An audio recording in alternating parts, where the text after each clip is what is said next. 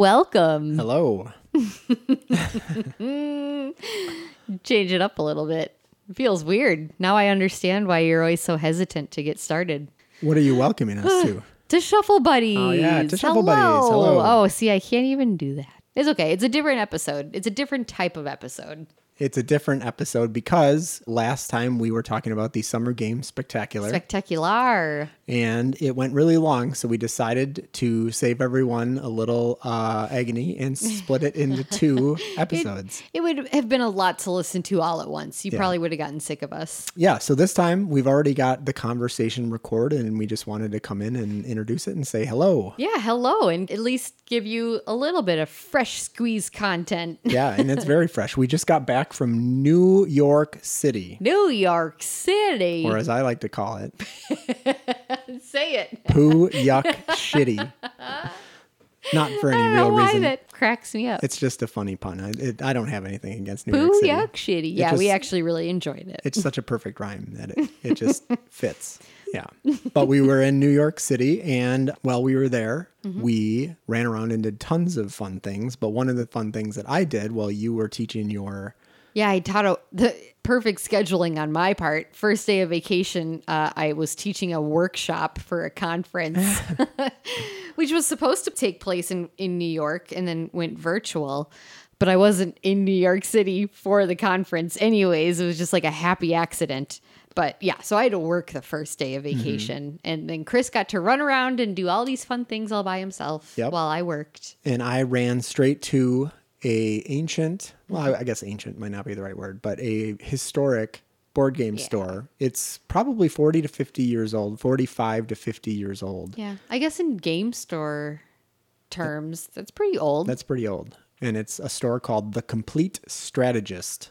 And it's in Manhattan, right at the foot of the Empire State Building. And I decided to run over there because I had kind of Googled, like, what is the game store to visit while I'm in New York City? And, and that came up a lot. So I wanted to go check it out. And yeah, it was worth the trip. I mean, it's a tiny little location that's really long and narrow, just filled to the brim with games. Like, I don't even know, like 20 feet on either side of the this two narrow aisles. Well, the last store. time you told me it was 15. Well, it keeps feet. getting bigger. It was pretty tall and pretty frightening. I wouldn't. I don't know if I would have asked them to take a game off of that giant stack. Were there like those kind of like library ladders? There must have been, but I didn't. I didn't see where they were. Okay. But just wanted to take a look, and I searched high and low for something to buy, and they did have a really good selection of like ancient war games and like the new hotness. I saw a couple games that I haven't seen in stores yet, but.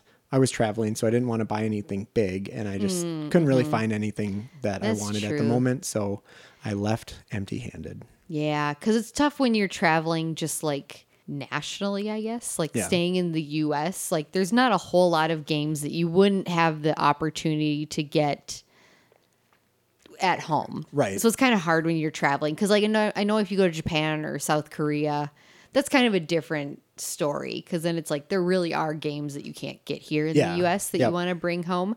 But it's like, for the most part, unless it's like a rare game, they definitely like had a really solid war game kind of historical game section so there's probably something in there that is really rare or kind of cool or unheard of but i don't know tons about that so it's, not really your jam. yeah I, Yeah. I dip my toe in the pool but i definitely don't dive deep into that Mm-hmm. section so Yeah. yeah but it was really great i loved seeing it i thought it was worth taking a photo of it Yeah, well, that's awesome. Like I, I, I'm bummed I missed out on it, but I did get to visit because we went to Boston right afterwards. We were in New York for a few days, and then we went to Boston for a few days to meet up with my family, and we went to Pandemonium, and I bought. I actually bought a book there. They had a good selection of just like sci-fi and fantasy books, and I bought a book. I can't remember the name of it, but it's about the evil stepmother from Cinderella. It's like her backstory. So I haven't started reading it yet because I'm finishing another one. I have gotten into this Flavia De Luce. That's the character's name. Hmm. It's kind of like a like a mystery series, and the and Flavia De Luce is an 11 year old. but it's a really good book. It's about an 11 year old girl in 1950 England, written by a 60 year old Canadian man. Hmm, perfect So yeah, he really knows what's up. he captures the essence of He Flavia. really does. Except she sh it's really cute because she's like super into chemistry and she like has her own chemistry lab, like because they live in this old castle basically. Um, Of course. And she inherited this chemistry lab from you know some ancestor. Frankenstein. Yep, exactly. and it's like she is performing like some serious chemistry stuff, and I was like, nah, no 11 year old knows that much. Come on. So I need to finish that book before I start this new book I bought from Pandemonium.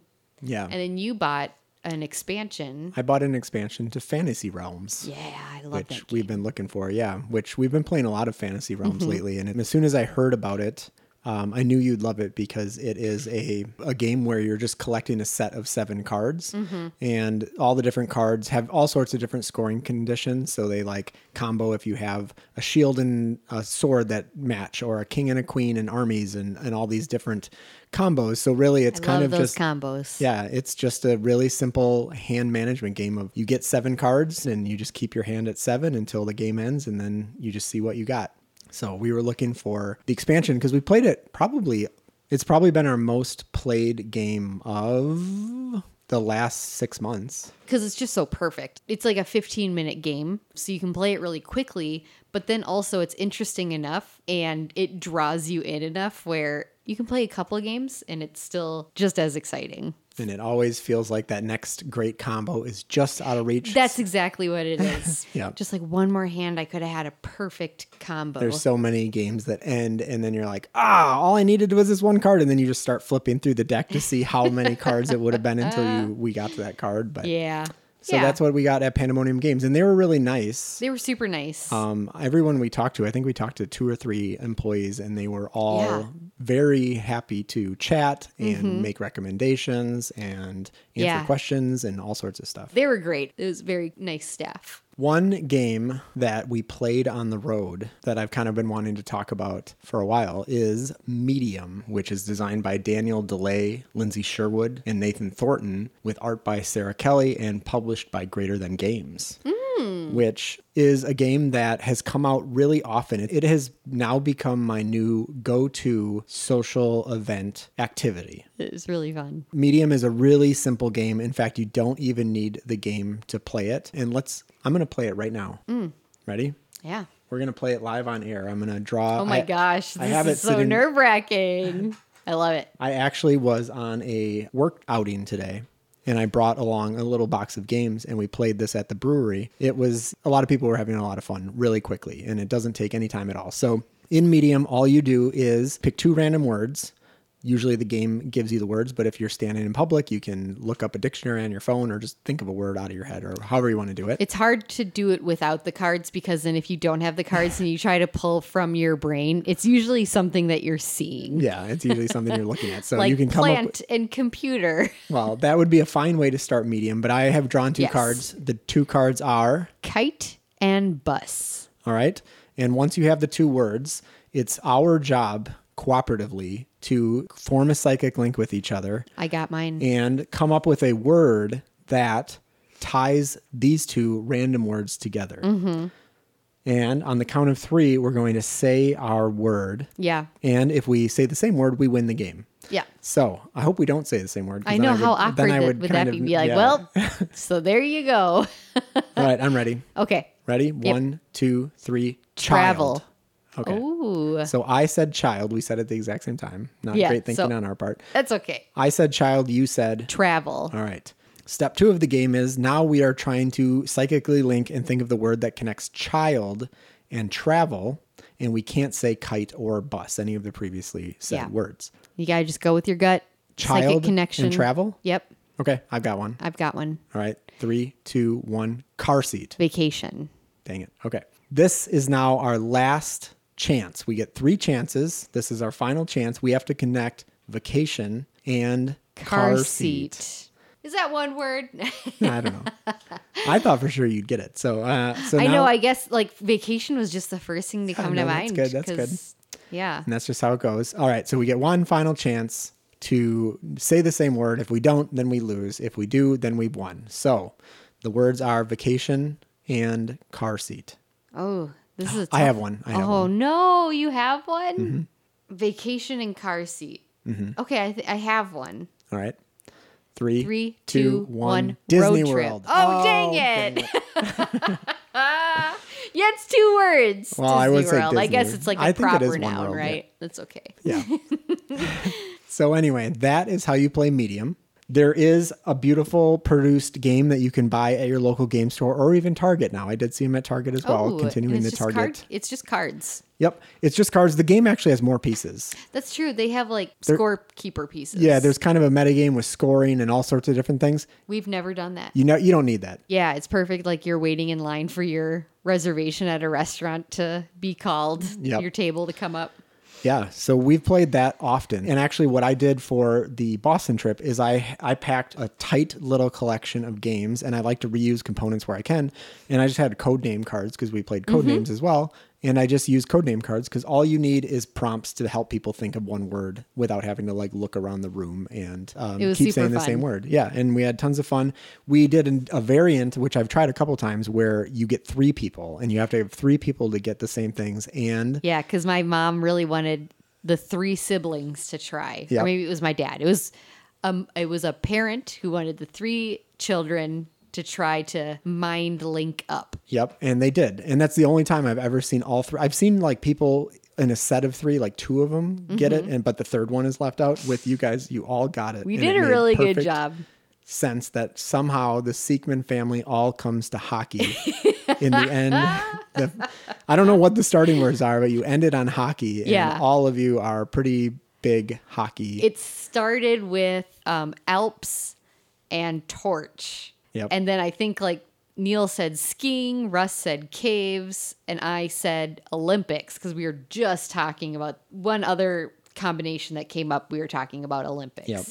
And then it went in a couple different directions. And then finally it was like winter, water, and gold. And that's when we came up with And hockey. all three of them We came all up with three said hockey. It took us so normally you only get three chances, three rounds, and I think we got that one on the fourth round Oh, we were gonna round? yeah because Oh. we were gonna go until we figured it out because my that's how my dad rolls. He's like, we are gonna do this until you figure it out. But I'm okay with doing four rounds for three people.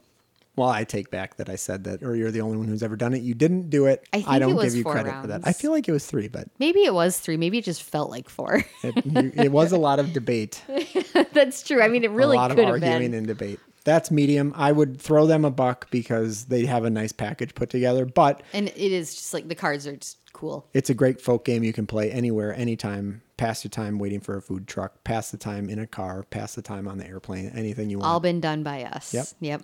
And it's always super Remember that fun. food truck? We were waiting in line for like 45 minutes. Mm-hmm. That's stupid. but we got to play this game. We got to play Made this it a lot nicer. Okay. Well, this is going to be like a whole episode. Yeah. It's not going to be much of an intro. Should we um say what's coming up? Well, if you remember, we left off where we had discussed kind of the lighter end of our four game summer spectacular, Spectacular. summer camp and Trails. summer camp and trails. And Yeah. now we are going to go on and talk about Terraforming Mars Ares Expedition and the Goonies Never Say Die. Never, ever say die. All right, let's jump back into the conversation. Wait, before we go, Mm-hmm. we didn't even talk about our intro song. Oh, yeah, yeah, yeah. I guess we didn't. It's different this time. It is different this time. It is. It was going to be a different version of the song you played last time. Yeah, it was going to be a really sad trumpet song. Yeah. But when I was in New York, one of the things that I picked up actually from the MoMA, The MoMA gift shop. the MoMA gift or shop. Or the design store. Oh, no, gift shop. Yeah. No, it was the design store across the street, but we picked it up from the MoMA design store. And they are two little pocket operators, which are basically these tiny little samplers and beat machine sequencers that fit in the palm of your hand. And these two are specifically branded with Street Fighter and Mega Man. And they have official sound sound samples from those two video games. Yeah. And I didn't really know anything about them, and I just picked them up because I thought they kind of looked cool. In fact, the two that were in the MoMA uh, that you could play with were both broken. so I literally had no idea what they did, but I, I quickly looked up a YouTube video and I was like, oh man, this is pretty sick. I noticed that you were like, that was the first, we were in a gift shop, and that was like the first time you were like the one that was stuck in the gift shop. Yeah. And you were just like standing there for a while, and I was like, I don't know what I was doing. just making sure that these weren't like absolute garbage. And it turns out they are not. If you look into these things, the, the, they're pocket operators by Teenage Engineering, and they make some serious drum machine sampling They're pretty cool. equipment. And the, this is just one of their products. They make some s- like super serious stuff too.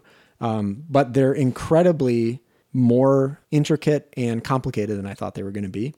But uh, I made some very rudimentary songs and samples and beats. Um, and we're going to tag one on the beginning and end of the episode. So that was that um, kind of 8 bit. And then one, Sound. the one that you played was from the um, Mega Man. Yeah, it's actually using Mega Man samples. Yeah, you was been working with the Street Fighter one, but Um, Yeah. this one is off the Mega Man. Yep. And the Street Fighter one worked out really well too, but I think the Mega Man one Yeah. is more ready for prime Maybe- time. They're, they're they're pretty rough, so apologies. No, they, they're fun. That's super fun. Like uh, I was gonna play something, and I was like, I heard him playing around with this, and I was like, that should be the intro to the episode because it's so spacey. Yeah. Like I think that's a perfect one. it's pretty cool. Yeah, and maybe we can do Mega Man for the intro, and then you can do a little Street Fighter on the outro.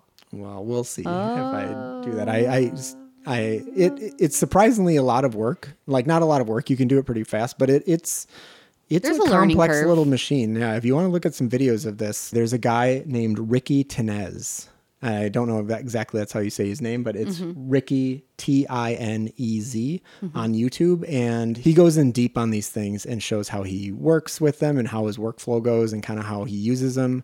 He's got tons and tons of like audio production videos on YouTube, and I've really just enjoyed watching him because the way he lights his sets and everything like that, he just has really nice production on his videos and he seems like a really nice and kind of charming, like nerdy audio engineering, but funny, Yeah, like cool guy.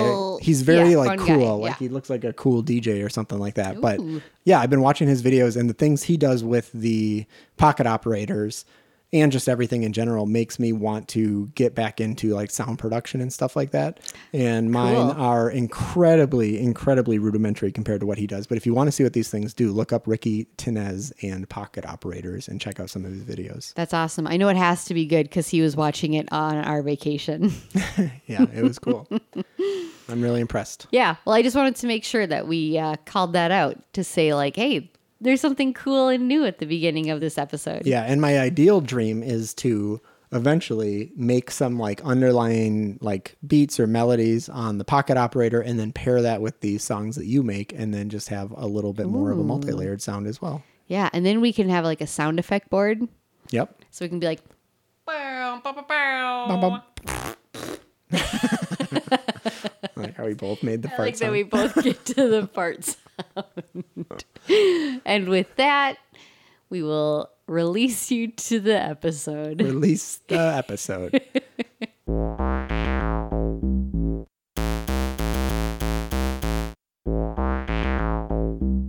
that was fall. Yep.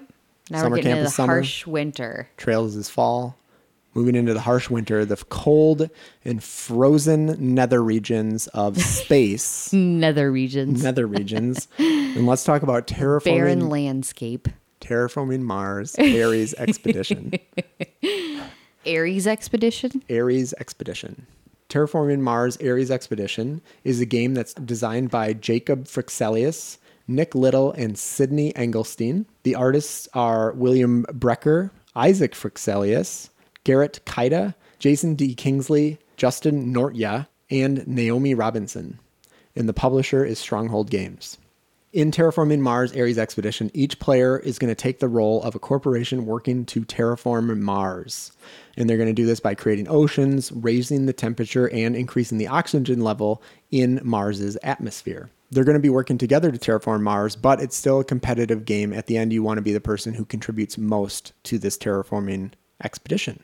In Terraforming Mars Ares Expedition, each player is going to have a handful of project cards representing scientific research and progress and, and breakthroughs, which they're going to build to create a unique tableau with a huge range of specific actions, ongoing abilities, production, and more. You're kind of working to create the most efficient and impactful engine in order to contribute more to the terraforming efforts than any of your competitors. So that all may sound very familiar to players of Terraforming Mars or anyone who's familiar with it. The main way that Ares Expedition differs is around its round structure. Hmm. All players in Terraforming Mars Ares Expeditions have a handful of action cards, one for each phase of the round, and players are simultaneously going to select the action phase they'd like to activate, play them face down. Everyone's going to reveal their phase that they chose and those are the phases and only those phases that will resolve in this round. Anything not selected gets skipped. Not only is selecting a phase going to dictate which phases will happen that round, also the player who chose each phase is going to get a special bonus when that phase is resolved.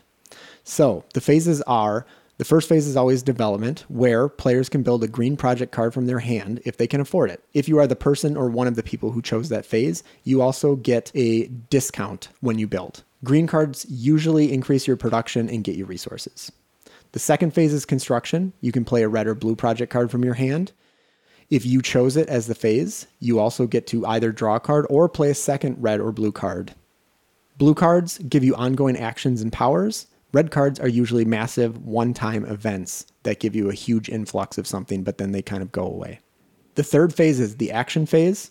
In this phase, you resolve any actions on any of the blue cards you previously had played into your tableau. Um, and if you played the action card, the bonus you get is you get to choose one of the actions in front of you and activate it twice. The fourth phase is production, which is really straightforward. You just gain new resources for all of your production, which is usually money, heat, and plants. And if you chose the production phase as your action, you also get a $4 bonus. And the fifth phase is the research phase, which is very simple. It allows you to draw two cards and keep one from the massive shared deck of cards to draw. Uh, if you chose the action, then you get to draw five and keep two. So players are going to choose the phase they want to do. Once they're revealed, we go through all phases that are taking place. We're building oceans, we're increasing the temperature, and we're increasing the oxygen of terraforming Mars.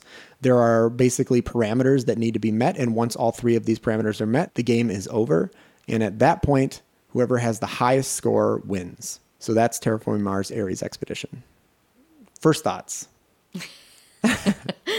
you know, I love I love building engines. Mm-hmm. And I feel like this satisfied my engine building itch. This Yes. scratched my engine building itch. I loved finding cards that could just build off of one another and just try to get as as much done as possible. So I I mean like that's not um, the most exciting review ever, but I really do love engine building games. I think they're super satisfying. Yeah, and this like Terraforming Mars and Terraforming Mars Ares Expedition are engine building games that let you like revel in the engine because you have a massive splay of cards in front of you that all do different things and give you better production. It's not just like build a little engine like a little deck like summer camp where your deck gets a little bit better. It's like you're going to build an engine over the course of hour, 2 hours, 3 hours and you're just adding to it a little bit at a time. I guess what I'm just saying is Not 3 hours though.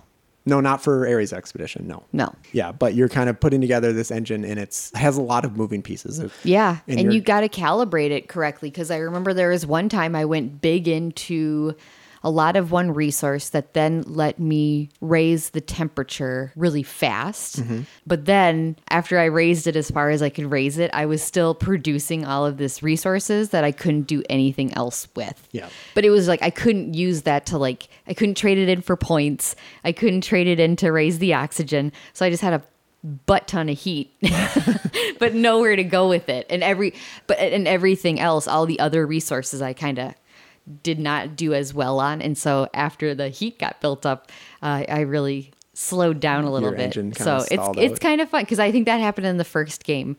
And there was a card out there that i think i might have gotten rid of that let you turn your heat into points. Yep. And that's the thing about this game is you go through tons of cards Mm-hmm. and like there is kind of that key to every lock where if you're generating tons of heat, there's a card that lets you turn heat into money or it lets you turn heat into something else that's Yep. usable, but it's kind of like getting those pieces of your engine in place before that happens and and sometimes that works perfectly and you just get something that really purrs and sometimes you just can't quite find that card or you pass it by like you might have and you're like now Yeah. I see why that card was really valuable oh that makes sense. because I do actually remember you did that exactly where you're like you kind of had this like moment why would i you're ever need that you're like I remember this card that I threw away like 10 turns ago, and now I'm understanding why it was a really good card. yeah. So yeah, this game I love it because it's like it, it it's a slow start because then you know after the end of each turn or the end, of, each, round. round. you get to basically collect like your you know like monthly resource income or not monthly but roundly resource income. Well, in this one, you have to trigger the production phase. Yes. Oh, that's what it is. That's what it is. And at first, you're producing none, maybe mm-hmm. one or two of each type of resource. And so it is kind of a slow start, but once you get it built up, it really starts cranking fast. Yeah, sometimes it's hard That end of the spend it. game comes real fast. It does. It all yes, it does. So I think Terraforming Mars is a game that we have talked about on the podcast, I believe. And it and it's a really good engine building game as well that we both liked. So mm-hmm. this one is a little bit different and I think the main way it's different, there's a couple main ways that it's different. For one, it doesn't it has a board, quote unquote board. It does have a board. Mm-hmm. But the board is largely just a tracker for your score and the three different variables that you're trying to terraform. Yeah. There is a picture of Mars, but really it is just a place to hold bonus tiles that whenever you Yes. place an ocean, you just flip one over and goes, hey, I got a little bonus. Yeah. In the original Terraforming Mars, there was a kind of a map that you would like build onto, and it was important where you were building trees next to cities. And Yep. there was just a lot going on with the map that was kind of a big part of the game. It was, I would say, the original Terraforming Mars, if it had a formula, was like 60% your Tableau and then 40% what you were doing on the face of Mars. Yes. And this one is pretty much all your Tableau because the board is really just a place Just to hold to bonus track, tiles. yeah. just to keep track of how far in the game you've gone. There's no interaction on the board. Yep. Um, and so that is one big key difference. So Mm-hmm. it really, it's kind of advertised as Terraforming Mars, the card game, which is true, Mm-hmm. although it still comes with a board. And all, and the original Terraforming Mars had like 300 cards or something, so it already kind of felt like a card game. and this has an equally giant stack of cards, a massive stack of cards. Uh-huh. Like every single card in this game is unique, and I think there's 200 or 300 cards, so it just has a lot of cards. Um, the other thing that this one does is it is shorter. It is not like a Trails level 20 minute game or anything like that. It's yeah, it was like an hour. Yeah, it's probably like an hour long game, I would say. Yeah. Um, maybe a little bit longer for the learning game, but once you get going, it's a it's a quicker game. Yep. And so that's just kind of really nice because terraforming Mars, no matter how good you are, it always seems like it lasts at least two hours. Mm-hmm. Mm-hmm. Um, it's a chunky game. It is a chunky game. And then the the main way they changed it, like we said, was those phases where I pick a phase and you pick a phase. We reveal them, and then we see what phases are activating. Yep. And so, I guess, what did you think about that? I liked it. It added a, an extra element where it wasn't just like we have phase one and then we'll do phase two and then we'll do phase three. And it's kind of like, ooh, I really want to play the like resource funding phase. Mm-hmm. But I have a feeling Chris might need to play that one too. And so if we both play it, then we only get the rewards of one phase. Right. And if we play different phases, then we get the rewards of both phases, you know, or we get to do the actions of both phases. And so I liked that it, that brought a little bit more reading the person across the table, looking at what they, where they're at and being like, "Oh, I think they need resources more than me. I have a feeling they're going to play it. So I'm going to play like the the building or whatever it was phase." And then you lay your phases out and then neither of you both of I you was- had the same thought and then you no one's getting resources this round. I was which- going to say that that is how it works, but I think every time we were terrible at predicting. We really were. We would play the same. It was always like the resource phase. Yeah, and we would just never. we played the same card. we'd flip it over and be like, "I swear to God, you were, you should be like." I was like, "You should be based on what you're doing right now. You should be doing this." And then you just would pick something else, and it was just something that came out of nowhere. So that would kind of throw a wrench in your turn because you might have been like, "Well, I needed the production phase so I could buy this card." Or yeah, yeah. and, I was you know, hoping you would play that because that would happen. Like I wanted to do this, and then I wanted to do the resources. um, I and- did like it once you brought out the little card stands because you have your cards, like your deck, and then you have the five cards that represent the re- like the, action the phases, yeah. phases, and so you have two different decks. It was a little awkward because you're just going through a lot of cards in this game, and you had like this Yeah. permanent hand of five that you're kind of cycling through, and then just to indicate what res- what, what kind of phase you wanted to play. Mm-hmm. And- but yeah, I really liked it when you brought out just like a card stand from another game. Yeah. Uh, and you and then because then we could just have the five cards laying up in front of us, and then just pick our one off of there, and Yeah. you know, kind of hold it in the middle of the table and then flip it over. which maybe sounds like cheating because I might be able to say like, "Oh, I see what card Casey's picking." And I tried to do that where I was like, "I see Casey's picking the one on the end. That must be the first phase production." And then you'd like reveal the third phase because they weren't in order They on weren't in board. order. but I was like, "Oh, I feel like I know what she's picking," and then it never was true. So even if you use card stands, you can't predict what they're gonna what they're gonna pick. Yeah. But, um, yeah, I I think it adds like some level of fun, Mm-hmm. but it's and you've never played this game, but it is like straight up this game called Race for the Galaxy. Mm. Um, and it's a little bit like San Juan and Puerto Rico, which both have that action selection, and Oh, you yeah. even get the you get the um, and then the person who played it get a gets a little bit of a it's a bit stronger of a bonus. action. Yep. It's definitely taken from those games. And I think in those games, it is a little bit more crucial. Like the order of those or, or what's chosen is a little bit more like central to the game mechanic. Yeah. With this one, it did add a little bit of player interaction because Yeah. we were trying to play off each other. But Terraforming Mars is kind of like a death by a thousand cuts game where the actions, especially early on, are just like really minimal. Where you're like, I'm increasing the temperature by one degree. I'm mm-hmm. going to like get these three resources or whatever.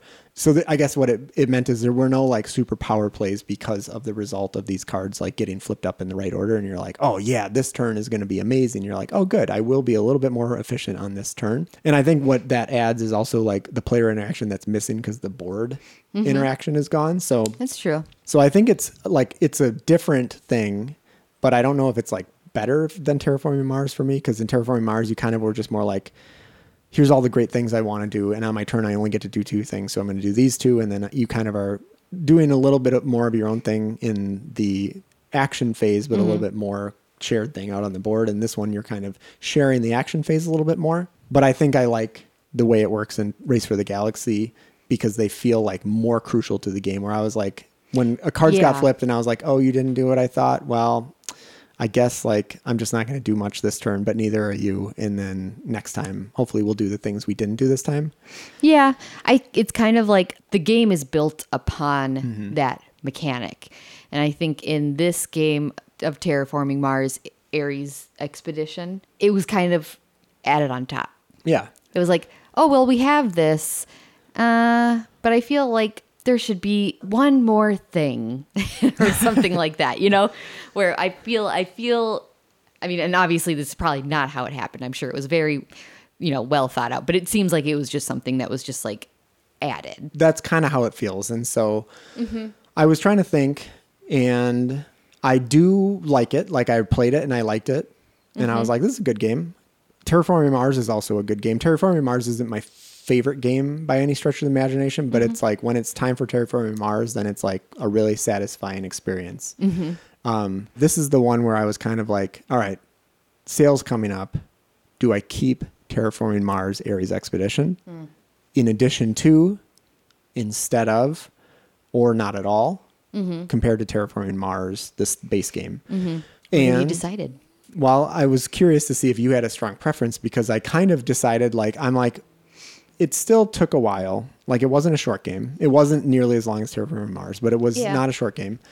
It scratched a very similar itch. Yeah. Where I didn't feel like parks where I'm like, oh, this is different than trails or, you know, like Yeah. where I didn't kind of feel like I would definitely have a need for this one and this one. I was kind of like, if I'm going to do this, I probably would just choose one of these. Hmm. And I put Terraforming Mars Ares Expedition on the chopping block Oh. to for the sale. And I feel like at the end of the day, I'm just like, it's a good game. Like it's pretty much as good as Terraforming Mars, Yeah. in my opinion. Like so I'm then like, it's like, why not just play Terraforming Mars? yeah, that's kind of how I feel. I'm like, why not just play Terraforming Mars? Yeah. It is longer. Because what other games that I've played, especially, are similar to the ex- this expedition?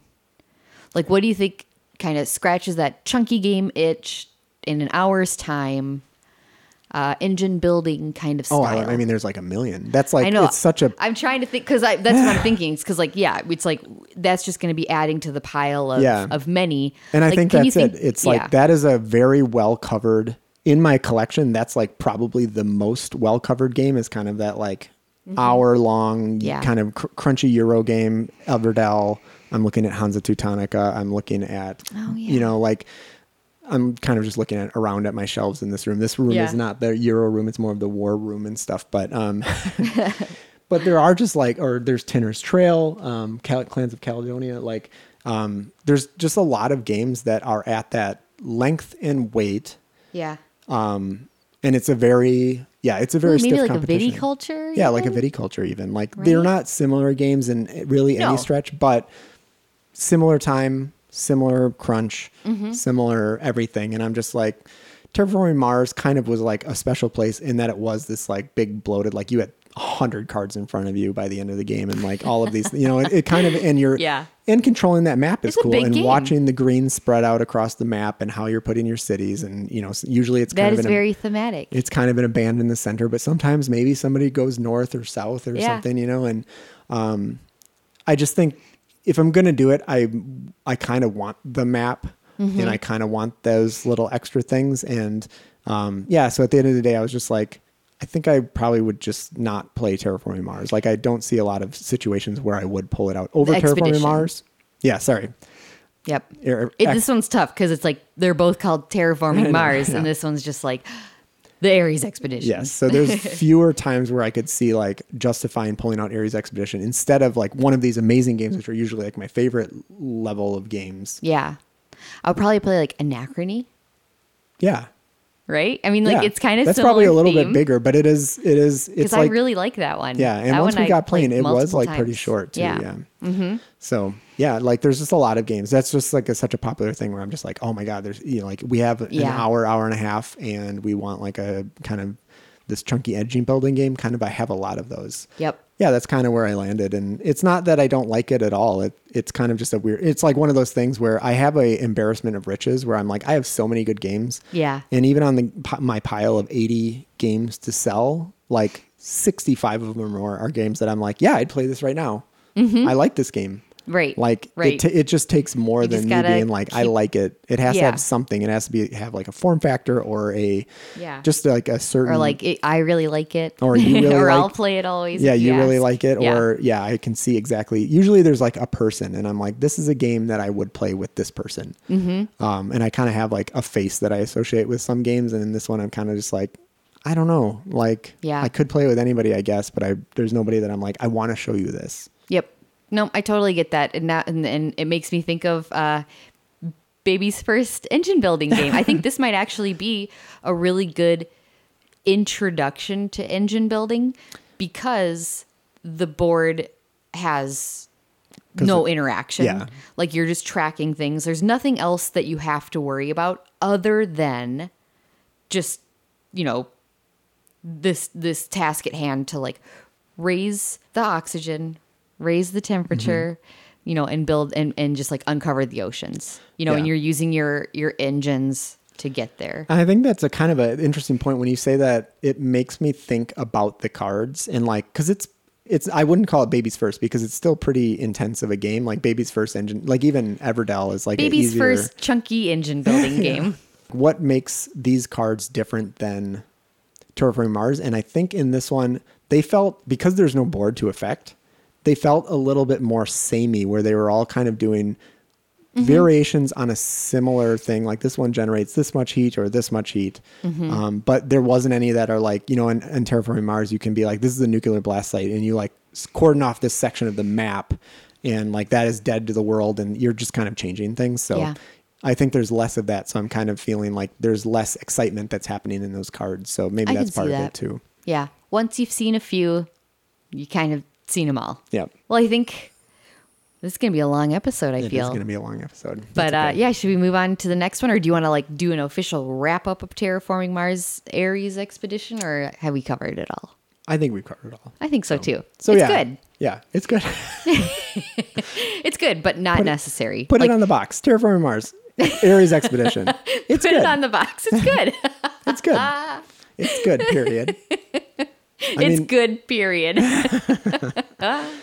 So I think what you I think you said it correct. Like there's an embarrassment of riches. We are so lucky that we have so many other games that are in that realm that we have played this and that's good enough for us. It was Yep. a good experience. I don't regret it, but I don't need to keep playing it. I'm not thinking about it like I am No. like those games I was talking about earlier where I'm just like, I gotta play it again and yeah. again and when again. we were thinking about doing this podcast today, I was like, "Ooh, I want to play summer camp again." Yeah. You know, like but I didn't really think like, "Ooh, I need to play Terraforming Mars."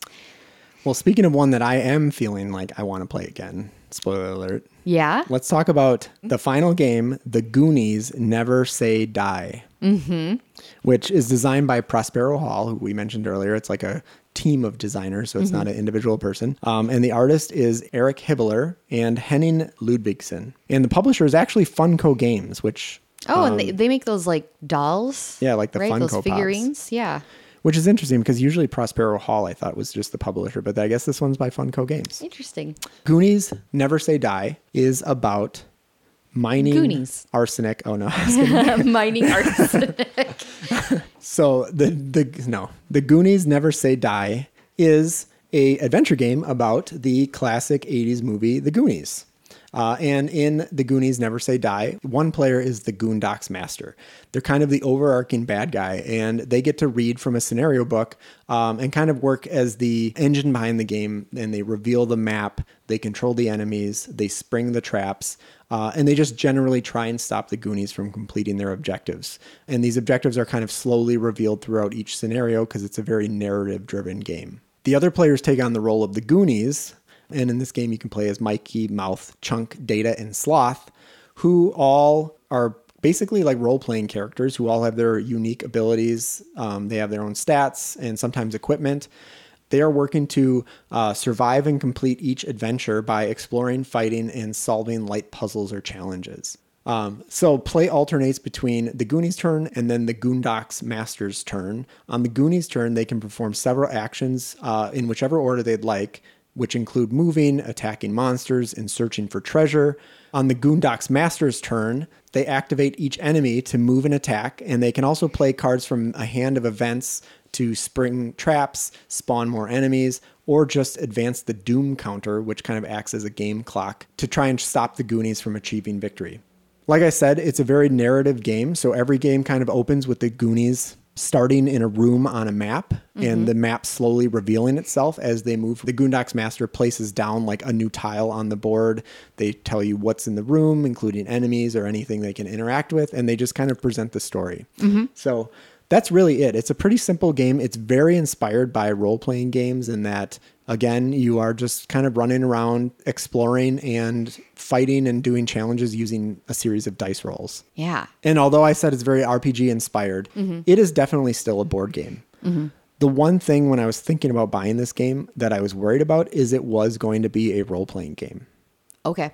I, I wasn't 100% sure because it was very new. It hadn't had a lot put out there in the world about it yet. I was like, is this a role playing game? Is this kind of like a narrative storytelling exercise? Or is this a, a board game with like win conditions and mm-hmm. rules about what you can, like, like very specific limited rules about what you can do instead of kind of a very general palette in which to paint, paint this broad picture. Yeah. And I was very happy to find out it it is a game. Like it's a game game game. it's a gamey game game. It's a game inspired by role playing and definitely has that adventure game kind of thing happening. Yeah. But it's still like, as the Goondocks master, I am not deciding what happens. I am following a set of rules. I'm constrained by the cards I have in my hand and the the miniatures I have on the board, and I really have to do what I can.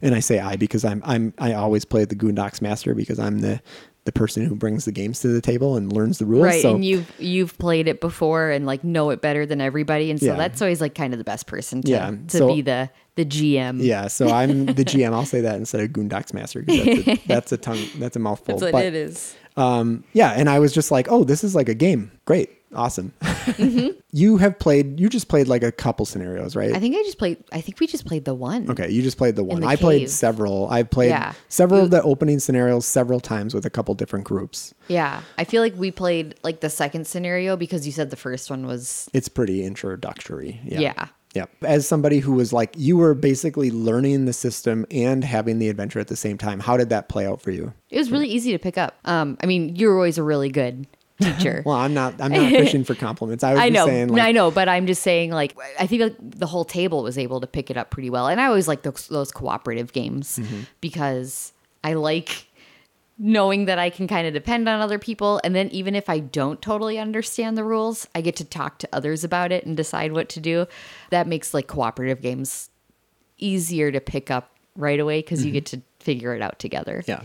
And this is a very, it is meant for families, I think. Mm-hmm. Um, so they really did like do a lot to really simplify and streamline a lot of the systems that usually appear in these kind of games. There's not any math. The challenges that you have to exceed are not like adding in your modifiers or anything like that. One thing I love about this game is the dice system. And I'm not a huge dice fan, so it's like rare Yeah. that I love a dice system, but I think they did an amazing job with the dice system in this. And it's just like there's three different types of dice. There's a red six sided dice, a blue eight sided dice, I think, and then a um, green 12 sided dice. The green dice is just objectively better than the red dice.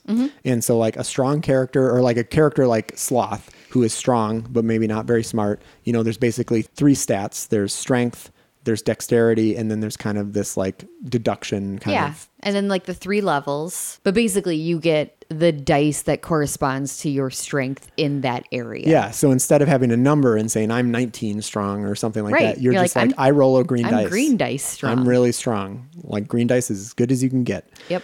Um, and so uh, when you're rolling dice, you can also spend a token to increase your dice. And these tokens are kind of these wish tokens, and you only have a certain amount.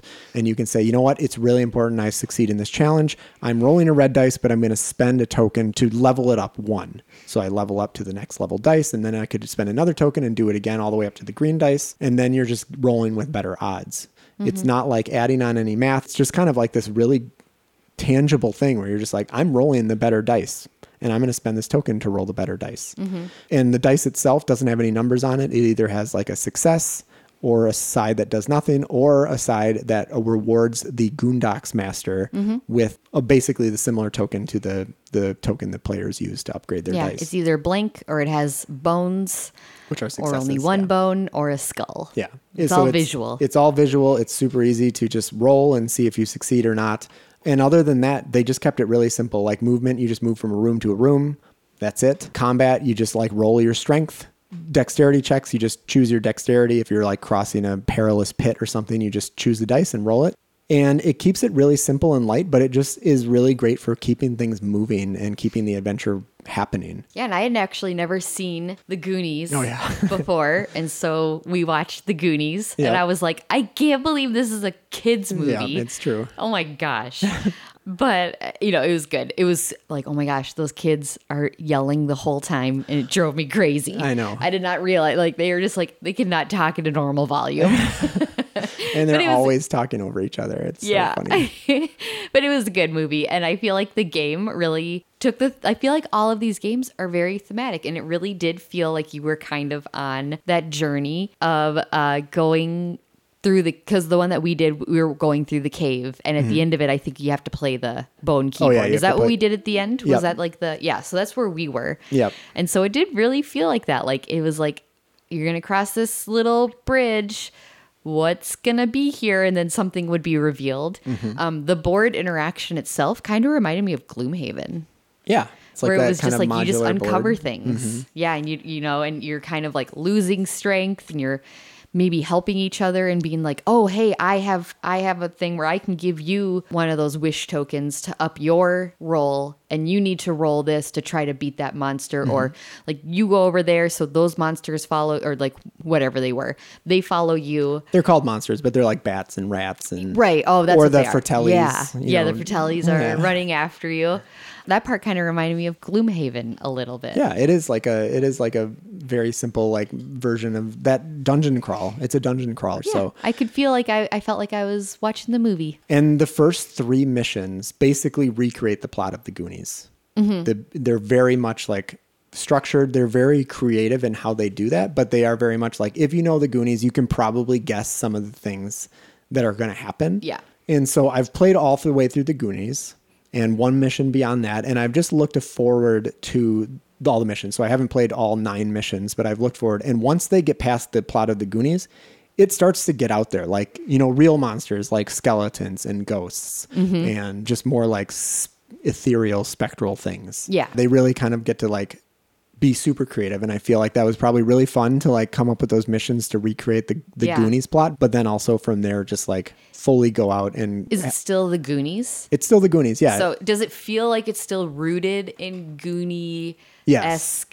basically theme? yeah and basically Okay, it's cool. it's i mean i shouldn't spoil it but it's basically like one-eyed willie like you know they're still he's still like the main Yeah. he becomes almost like the main antagonist instead of this thing that's kind of behind the whole story He Mm-hmm. you know he kind of moves to the front um Cool. yeah and one thing that i think dungeon crawlers can feel a little bit repetitive sometimes Yeah. but goonies does a great job of really changing the mission objectives and really kind of like varying how the missions feel. Sometimes you're like racing and the Fratellis are behind you and it's kind of like a sprint to the end. There's one that is like you're going through water slides and it's kind of a puzzle where when you go through a water slide, you end up in a random spot and then you kind of have to like work out the route of slides that you need to take to get to the end encounter. Oh, encounter. that's fun. And yeah, and they just do really creative things with kind of this like very limited palette of, you know, tiles and and verbs that they're kind of building this world with. But I'm just like super impressed.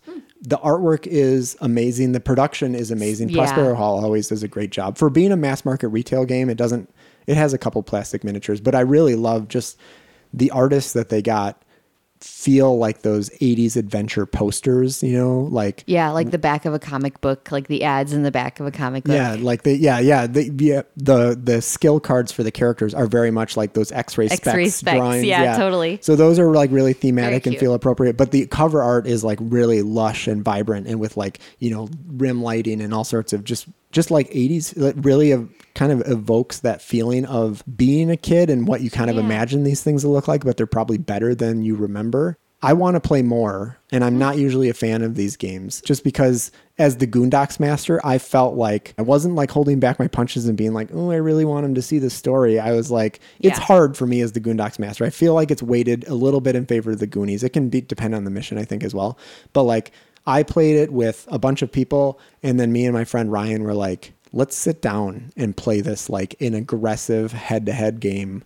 And we played it just him and I. He was played a couple Goonies and I played the Goondocks Master. And we played it as like a competitive game and to kind of took out the story aspect because we played a mission we had already seen and we are just like, let's see if I can beat you and if you can beat me. And we played it that way and it still worked as a game. So out of all of these games, I think the Goonies Never Say Die is probably the one that I am most excited about and I probably would recommend the most. So I'm looking forward to playing that one more. I don't know if I'm as jazzed as you are on it. And it might have been just like the day, the situation. I think it was like a nice day out and we sat down to play it. It went on a little bit longer than I wished it would have because then we ordered um, Pizza Hut. Yeah. Because that was, we were trying to keep with our 80s theme. And for some reason, we just think Pizza Hut is very 80s or 90s. 90s, yeah. Maybe that's just because like we interacted with it so much because of Book It. Yeah. Uh, Pizza Hut was always the place to go. So basically, it got to be the time because we were going to pick up the pizza because delivery was going to take forever. And I was like, I'll go get it because I was kind of ready to be done, honestly. And then basically, when I came back, you were still playing, but it was almost over. And I think I took over and played like my last turn. But for me, some of those games where it's like kind of dice rolling, there's only so much to think about, especially when it's cooperative too. You can kind of just be on cruise control a little bit, and it's kind of like, eh, whatever. Whatever happens, happens. Like, I, I just don't get super into it. There's just not, I'm just not as invested. Um, maybe if it was something where it was just like an afternoon and it was kind of a random assortment of people. Maybe if it was like the closer group of friends or if it was like on a Saturday night and we are having a few beers, we'd just get like super into it, but I just wasn't drawn in. It was still interesting. I would still give it another try, but for me, it just wasn't engaging enough to really draw me in and make me super stoked. Like I was ready for it to be over. Yeah, I totally feel where you're coming from because that's kind of how I feel about most of these kind of games. They're mm-hmm. kind of a, a genre of game that I I've had in the past, and I have I've kind of gotten rid of most of anything that I have of that that dungeon crawling variety. Yeah. And I can definitely see that. So I think if you're not into the theme, like, and I think some of these other people who were playing, their lives were defined by the Goonies, like in a lot of ways. Like those types of movies and, and growing up with the Goonies Yeah. just resonated with them on a very. Ooh, maybe if it was like the Mighty Ducks, I would get into that. That Yeah. would be mine. and, and but I think that again is it's kind of that narrative game Yeah. A lot of the that- joy of the game is derived from the theme. Yeah, and if you're not into the kind of the world that it's presenting, Yep. you're going to be a lot less interested. And again, those games are just there's a lot less mechanically going on than something like Terraforming Mars, Ares Expedition, where you know you're really putting together these synergies and building these engines. You are just moving and attacking. Yeah, and, you're rolling dice. and you're it's rolling kind of just like, unless you're Ian, who is so bad at rolling dice, uh, it's kind of just like, well, I couldn't have done it any other way. You know, and at least with like Gloomhaven, you have your cards. You're And- putting your cards together and you have control over what's going to happen. Yeah, and that's why I, I played Gloomhaven and I like Gloomhaven. But Gloomhaven is the exception to the rule, where the Gloomhaven is like this is the the things that you're doing Mm-hmm. are the interesting part, and the story is interesting too, I guess. But it is very much a mechanical driven game or mechanisms driven game. Yep. Compared to the narrative driven of something like the D and D adventure games Yep. or I this just, game. yeah, I just don't think I was in the mindset to play that game. I mean, if you're not in the mindset, you're not doing a lot besides. no you're not really not Yeah. doing a lot and Yeah. i don't think i that's i wasn't expecting that um and so for me i was expecting an engaging game i was thinking maybe it would be a little bit more gamey Mm-hmm. you know and um engaging and it really was more the story the adventure because yeah you're just kind of like oh there's a rat let's roll some dice to see if we beat them and if not then you just have to try to beat them and it's just I mean, there's some rolling. tactical There's a- oh, considerations oh, yeah, to be oh, like, oh, sure. we need to do this, so you stay back and we'll do this, and you know, you can kind of that it was also just not what I was expecting, I think, and that's probably why I just wasn't as jazzed about it. yeah. And I also played a different game from you because I was playing the Goondocks Master, where I was like managing a hand of cards, and I needed those GM tokens to pay for these cards, but I also needed the GM tokens to level up my Yeah, dice. maybe I'll play GM next time. Maybe And that so would be different for me. It would be. I mean, it's very different because I wasn't one character. I was kind of omnipresent, where I was like, I'm all of these. Right, you're and controlling whatever, the rats and and I'm the deciding and should I spawn rats or should I use this trap or should I save my resources to advance the clock? You know, so I think that I totally was playing a different game, and ah, maybe I would like that more. yeah, and I would totally play you being the GM master and me just playing all four Goonies because I feel like if I was playing all four Goonies, that would also give me more to think about than just like what is Mikey gonna do. Yep. So Maybe we'll do that next time. Yes. I don't think it is a like game where it's, you'll love it no matter what. You have to be like, I want to play a Goonies game Right. where we're running around a map and having adventures. And Yeah. if that sounds amazing to you, then I think the Goonies Never Say Die is great. But normally I'm not that kind of gamer, but it, I'm kind of the gamer who's like, I like systems and figuring out how systems interact. And that's why I almost didn't pick it up because I was just like, is this going to kind of just be a narrative storytelling? And for you, it kind of was. Yep, that's okay. Yeah. But it's sticking around because at the end of the day, if So I'm sure I'll have another chance to play it sometime in the Yeah, future. if Casey wants to keep it, I'll keep it. But if Casey's like, get that out of the house, I'd be like, mm, maybe I'll keep it. it's like, I don't want to see that one on Hmm, the I shelf. think I actually really like this one. Yeah. I think I'm gonna keep it. And that was our that's Yeah. our summer spectacular. yeah, so sorry, that was a long one to come back to, but we just really had to cover a lot of ground. Yeah. But hopefully it was fun.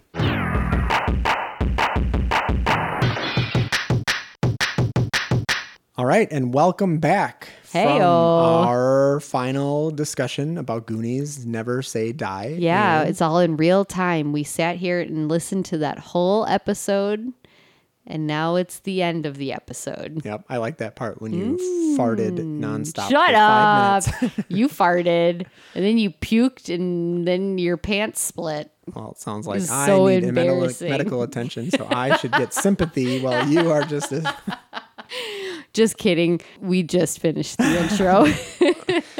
but we just wanted to remind people where they can find us online. they can find us online on the internet, Mm-hmm. on our website. What's that? It's on the World Wide Web. I think it's um shufflebuddies.com. And then Instagram is Shuffle Buddies Pod. And Twitter is Shuffle underscore Buddies.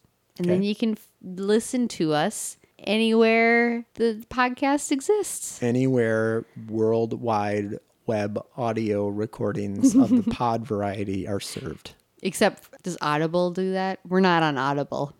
They do do podcasts now. I don't know. They might have automatically Oh. aggregated us, but Uh oh. Don't- just don't open that can of worms. Just don't go to Audible. Come on. Pick something else. yeah, Just use your Apple podcast something. not Apple Pod. Uh, Use Overcast.fm. That's my I do it too now. that's my podcatcher of choice. Yeah. I'm not gonna I'm not gonna draw I'm not gonna open myself up to um that debate. I'm not gonna tell people what I use for my podcasting. You just did. Well, I'm not gonna tell I maybe use multiple things. That's true. And I'm not gonna say what I used to use, what I currently use or what I will in the future use. I don't wanna hear it. Well, maybe we need a YouTube channel. I have a YouTube channel. It's super cool. Do you want to ah. tell people or let them hunt it down themselves? they can hunt it down. I mean, it's if you if you find me on Twitter, you'll be able to find me on YouTube. All right. oh, fun! Yeah, go find me. So sneaky. The hunt is on. Yes. And with that, we will shuffle into the night. You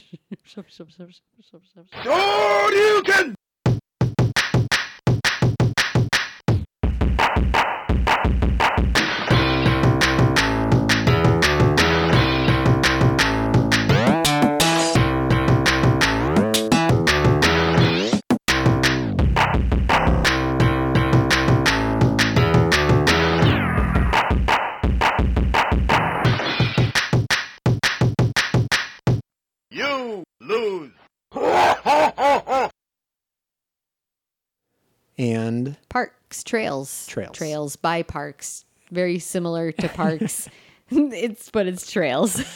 Are you gonna cut that? maybe I will. Don't cut me. Should we say it again? Fine. We That's this, that's our character. It's we're we can we can leave it in. I'll leave it in. All right. Leave all of this in.